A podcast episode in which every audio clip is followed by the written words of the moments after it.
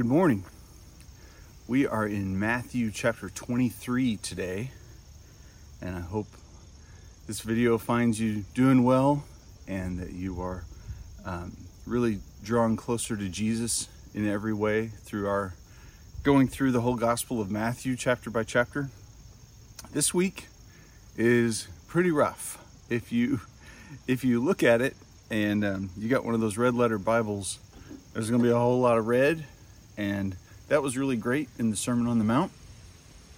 And uh, now Jesus is yelling at the Pharisees, and he is just letting them have it and uh, being, being very blunt about how he exposes them for what they're doing wrong very plainly. You know, in the Sermon on the Mount, Jesus presented, you know, here, here's what living by the Holy Spirit in the kingdom of heaven looks like in some ways. And if you're going to live a life that's ruled by laws and by rules, here's what level of obedience to those laws you have to be at, which is just um, un, unreachable, impossible. So it, it results in this is impossible. Who can do this? And with man, this is impossible. With but with God, all things are possible. Right now, in Matthew 23, Jesus is coming to the Pharisees and he's just telling them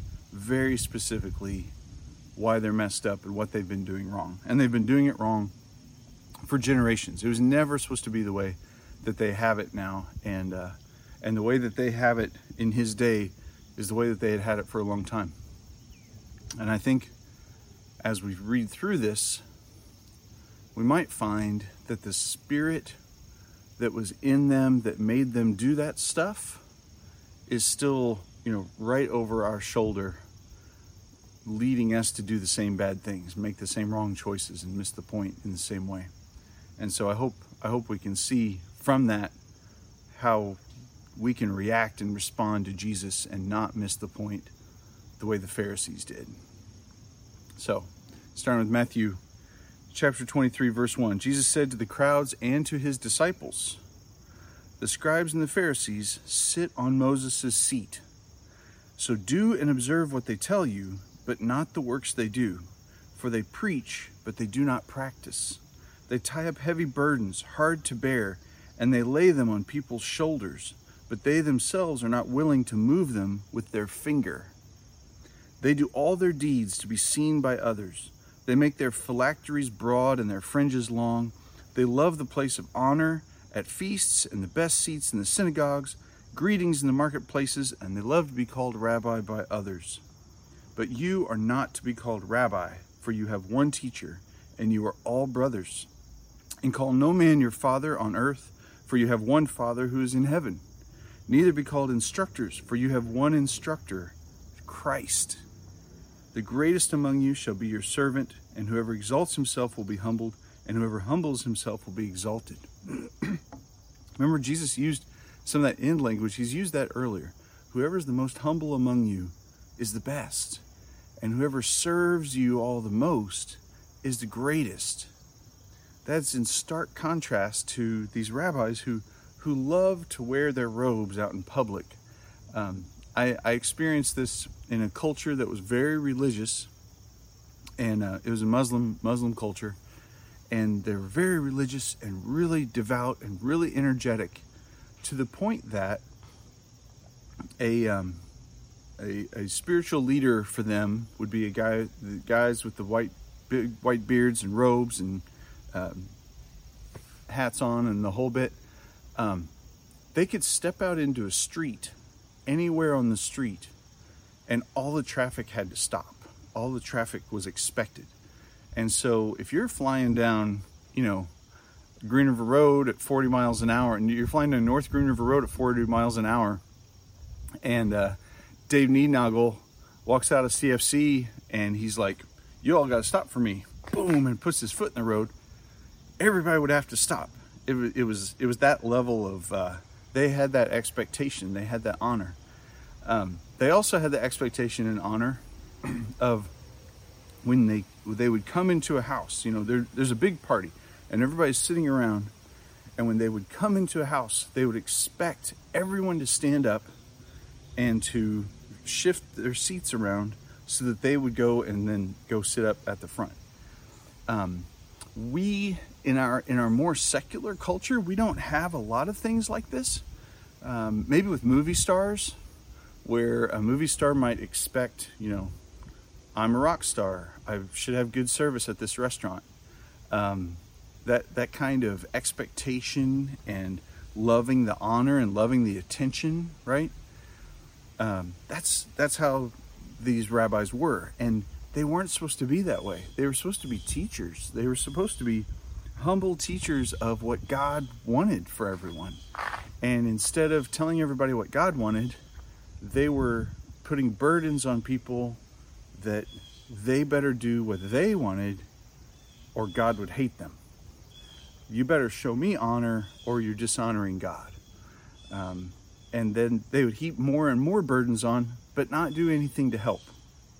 So remember, the Pharisees believed that if everybody in Israel could obey all the laws for one day, then the next day the Messiah would return. It'd be the end of the world and the kingdom of God would be here. And so they'd wake up in the morning and they'd go and look outside, and they believed that they could tell just by looking if the kingdom of heaven had come. And they would look, and it wasn't there. And I know I obeyed all the laws yesterday. Who didn't do it?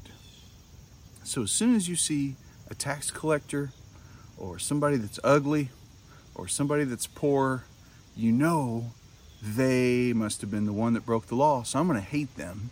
I'm going to be mad at them and I'm going to tell them all the stuff they should do right. That was their lifestyle. That was their job. And uh, gosh, that is never, ever what God wanted his teachers to be, right? These guys weren't Levites. Um, they weren't Levites. They weren't the priests serving in the temple or anything like that. Um, they were they were from all different tribes. Pharisees were were all different tribes. They weren't. It wasn't a tribal thing. It was um, a lifestyle choice. But Jesus says they sit on Moses' seat. So do what they say, because they really are teachers and honor the office of teacher. Okay, so I really understood this a lot. I have a relative, probably already said too much. I know a guy that uh, was in the Secret Service and he had to guard the president, and he's Republican. And so he guarded George Bush and he guard, guarded Laura Bush, and that was one thing. And then, uh, let's see, I got to get my, my order right. Then the Clintons got elected. And I asked him, So, Republican, how do you feel being in the Secret Service guarding Bill Clinton? And he said, I don't guard the person, I guard the office. And whoever is in that office is who I guard. And I thought that was really, I mean, I had a lot of honor. I, that was really honorable that it wasn't a fair weather thing of whoever sat there changed who he was going to die for, right? Because that's he's a bulletproof shield for the president. Um, it was whoever sat in that seat he was going to die for, and that that was really cool. And Jesus is saying, look, the Pharisees sit in the seat of Moses, respect and honor the seat of Moses, but don't act like those guys. This is a really, really cutting uh, really harsh word. We we don't appreciate how harsh this word is because the whole model of rabbis and disciples was based on imitation and doing what they do. That's why Jesus would say, "Follow me." Come, he's inviting them, "Do what I do. Do the things, the actions that I do. I'll teach you everything. I'm not doing anything that I don't see the Father doing." So if you imitate everything that I do, you're doing what the Father's doing. Later on, the Apostle Paul would say, Follow me as I follow Christ. Imitation was their number one way of instruction. And so when Jesus says, honor their seat, but don't act like them, he has just pulled all their accreditation. He has just nullified all the Pharisees as teachers. They, they have just lost their license. Um, they've been defrocked, you know, whatever. They, they're out. Why? Jesus says, 23 verse 4 They tie up heavy burdens, hard to bear, they lay them on people's shoulders, but they themselves are not willing to move them with their finger. That is a huge criticism nowadays, too, of people putting burdens on people and not doing anything to help them with those burdens. Every time we complain about a poor person, but we're not actively participating in helping people out of poverty, we're doing that. Every time we complain or judge somebody uh, for their lifestyle, but we're not their friend and we're not an active participant in their lifestyle, we're doing that. And so all of a sudden, I have a whole lot of opportunities to shut my mouth and to take action and to do things. And it really is a lot easier than you think to participate in people's lives and to and really help people in a helpful way um, versus just criticizing and judging and, and putting them down. This especially is is uh, rampant when we watch the news or we read the newspaper or we read news online because I'm going to read news about people whom I have I can have no influence on the people rioting in Washington. I can have no influence in in Minneapolis uh, riots. I can read all about them. I can judge the people. I'm even getting a distorted perspective because I'm only know what people are telling me that are there, but I can't do anything about it. And so it kind of paralyzes me, right? But if I get involved learning about things that I can do something about and I can act on, I won't be uh, I won't be accused of what Jesus is accusing the Pharisees of. Tying up heavy burdens, not lifting a finger to help them. All right, last bit about this. Uh, they do their deeds to be seen by others. They make their phylacteries broad and their fringes long. So it was, by law, every Jewish man would have these tassels on his cloak, and he'd have four tassels. And these guys would get like the extra nice tassels to really show off how holy they are. Um, they had, you know, the solid gold hood ornament. They had the uh, pulpit. They had the pulpit at their church that was made out of uh, petrified wood, carved by Indians and brought over by Columbus. I mean, you know, they just had the fancy fancy to show off how awesome they were. And in this next section, I'm going to skip a part and then I'm going to go back. Um, Jesus tells them where they should focus. Don't focus on getting the best seat so everybody can see you and be in a show off. Don't focus on wearing the fanciest clothes so everybody's impressed about how holy you are. Skip down to 23 23. Woe to you, scribes and Pharisees, you hypocrites! You tithe mint and dill and cumin, and have neglected the weightier matters of the law justice and mercy and faithfulness. These you ought have done without neglecting the others. You blind guys, guides, straining out a gnat and swallowing a camel. So, gnats are unclean and if you swallowed a gnat, you would be unclean and you would be banned from all religious activities until you um, probably brought two pigeons and sacrificed them and paid for that and did the sin offering. And then you'd be clean again the next day. So, to prevent that from happening, they had these elaborate systems of water filtering that were cloths hung up that you, they would pour their water through and it would go down, down, down and then it would come out the bottom, no gnats, and then they would drink it real quick before any bugs got in it while it was still clean. That container had to be clean. And um, so they really did do that. They would, there, this, uh, you tithe mint and dill and cumin.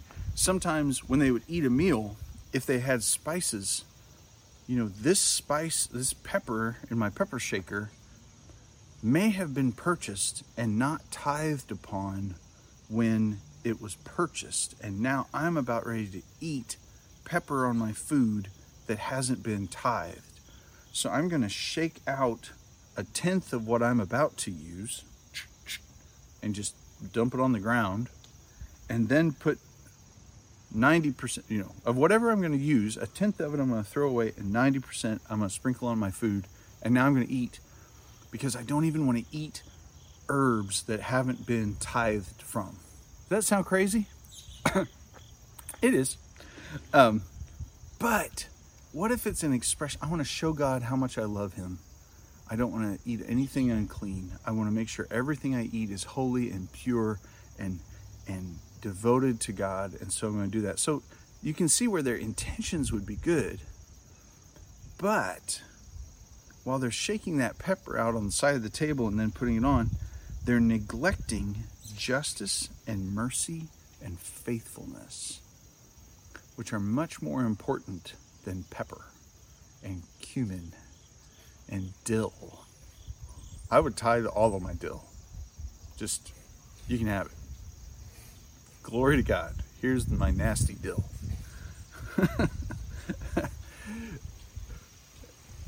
Justice, mercy, faithfulness in all their judgments, in all their criticism of others, of all their putting down and, and dur, dur, dur, dur. you're wrong, you're wrong, you're wrong, you're wrong. They're not showing people justice. They're not showing people mercy. And it's as bad as eating a camel, which to eat a camel is just nasty. It's unclean meat. Um, it'd be like eating a pig, only bigger. Um, it'd be like eating a horse, just gross. And that that would have grossed everybody out. Um, that would have been that would have been a like eating horse meat. Our our our standards of what we say today. That'd be you guys. You worry so much about tithing that you you uh, you know you count every penny you get. You tithe your lottery winnings you even tithe your lottery winnings, but then you go and spend your money on horse meat at Aldi. Going on. Woe to you, scribes and Pharisees, hypocrites. So, real quick, the word hypocrite is a Greek word and it means a mask wearer in the theater. So, the people would wear masks to play different parts because you couldn't see people, they didn't have cameras. So, if you wanted, if you were way up in the cheap seats and you wanted to see if I was happy or sad, I would change my happy face to my sad face or my angry face and I'd put my masks on and I'm a hypocrite because I'm a, a, mask changer. That's what that word meant. It didn't it wasn't a bad thing. You were just acting. But if you call a Pharisee a hypocrite, a mask changer, right?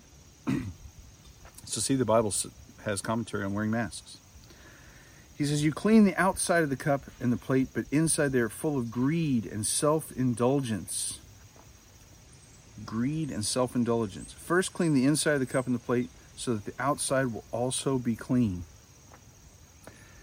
In the midst of their trying to be righteous, they really enjoyed being greedy and self indulgent more.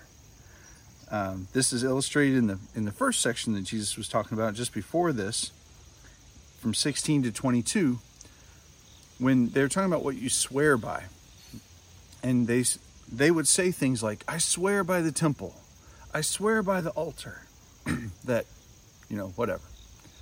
And um, at some point, they started saying, you know, that's not worth anything.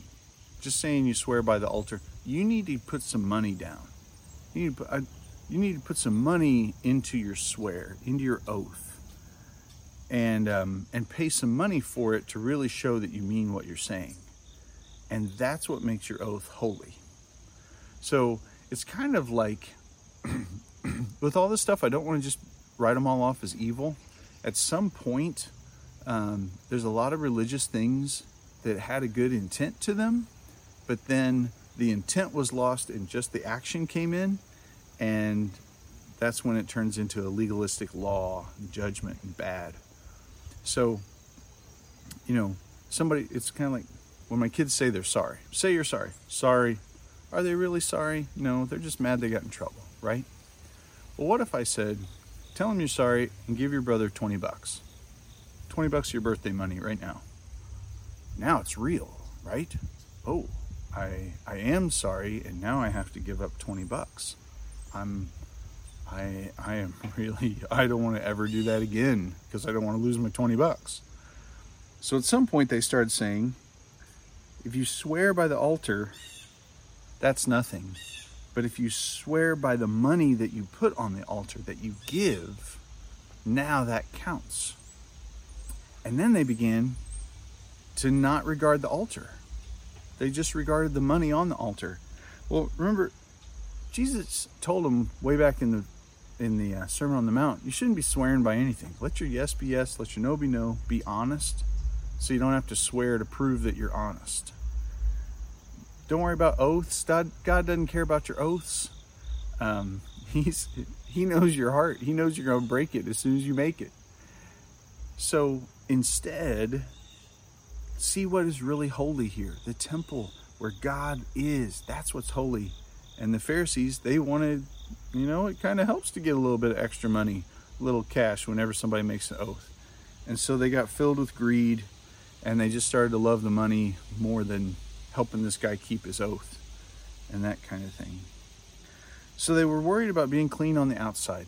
They um, they always had their church faces on. How exhausting, right?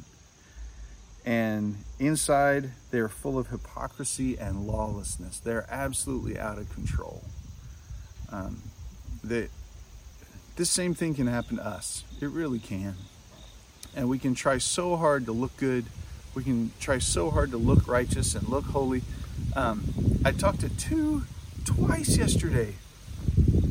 I talked to two different guys that um, said things to me in a way that they felt guilty for not going to church, but they gave money to a church and that's what they did instead. And I thought that that's messed up. right? We should never we should never feel guilty about not coming to church. Because church is just one hour out of 168 hours a week, right? Um, there's there's a million ways we can interact with Jesus and his people outside of a Sunday morning church service. Now, I love what Brett Nicholson said. He said, You don't have to go to church to be a Christian, but you'll never grow and be a fully mature Christian unless you go to church. And I think that's that's wise. These guys, they had guilt for not coming to church. But but I give money.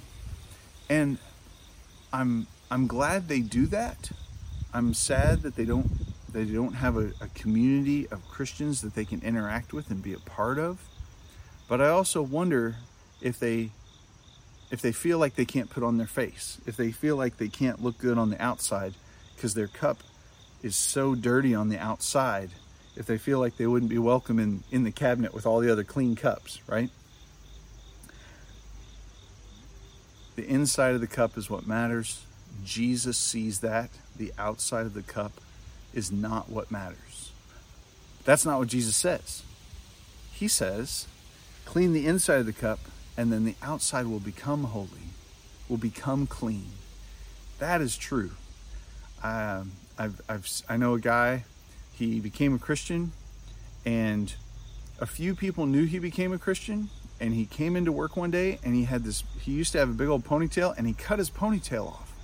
And people were like, Where'd your ponytail go? And he said, I was defining myself by being rebellious against everybody. And part of that was in my ponytail.